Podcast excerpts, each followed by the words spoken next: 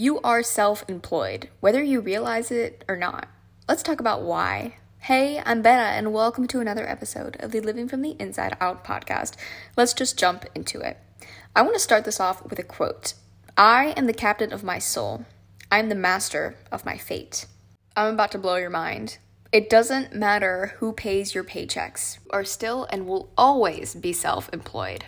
It might be dawning on you that we have different definitions of what self employed means. Usually, when most people think about being self employed, they think of someone working for themselves. Maybe they are an entrepreneur, maybe they started their own business, but they certainly don't have a boss. They certainly don't work for someone else. They certainly don't work in an office or they don't work at Chick fil A or whatever it is. But that's not the type of self employed that I'm talking about. When I talk about being self employed, I'm talking about accepting complete 100% responsibility for everything that we are and everything that we will ever be. I want to remind you that if there is something that you don't like, you can change it. In reality, the biggest mistake that we can make is to think that we work for anyone other than ourselves.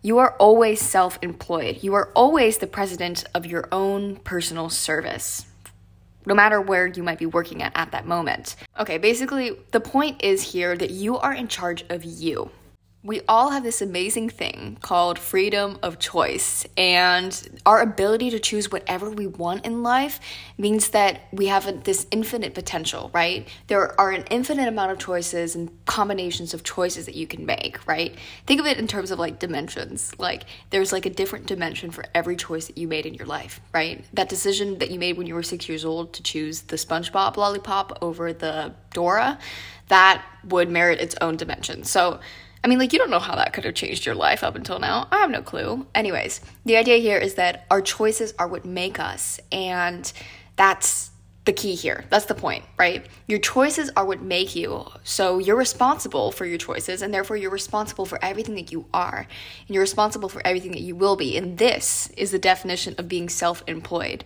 You have to think of yourself as like being in charge of you, right? There might be other external factors on a superficial level, right? Like you might be working for someone in a job, um, you might be under your parents' supervision, but when it comes to it, you have something called personal sovereignty, and that's what I'm talking about here.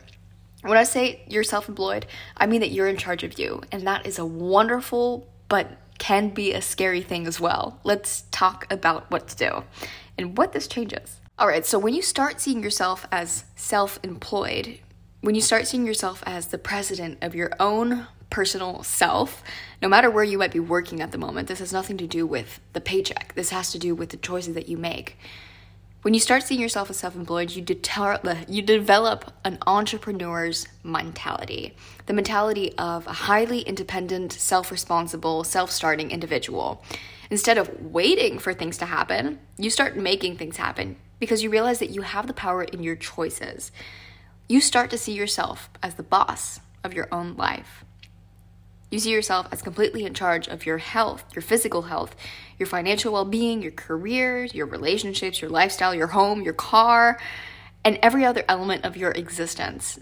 There are other factors that come into this. If you believe in God, then obviously that is the root of everything, right? Without that, you are nothing.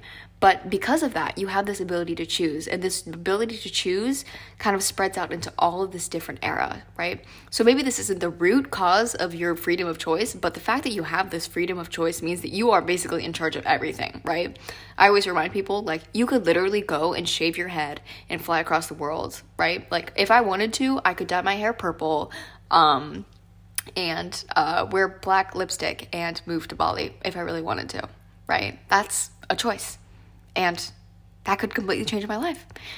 That's what I mean by this freedom of choice and this radical idea that your choices, the mindset that you have, determines who you are and what you become. Anyways, I'm gonna leave you with a little question. If you were president of your own company for a day and were completely responsible for the results where you work, what is one change that you would enact immediately? Whatever this is, write it down, make a plan, and begin to implement it today. This action alone could change your life. Remember to identify the favorite reasons and excuses for not committing full heartedly to your goals. Is there anyone or anything in your life that's holding you back? Whatever it might be, accept responsibility for it. Accept responsibility for your life and your choices. And remember that you can take action today if you so desire.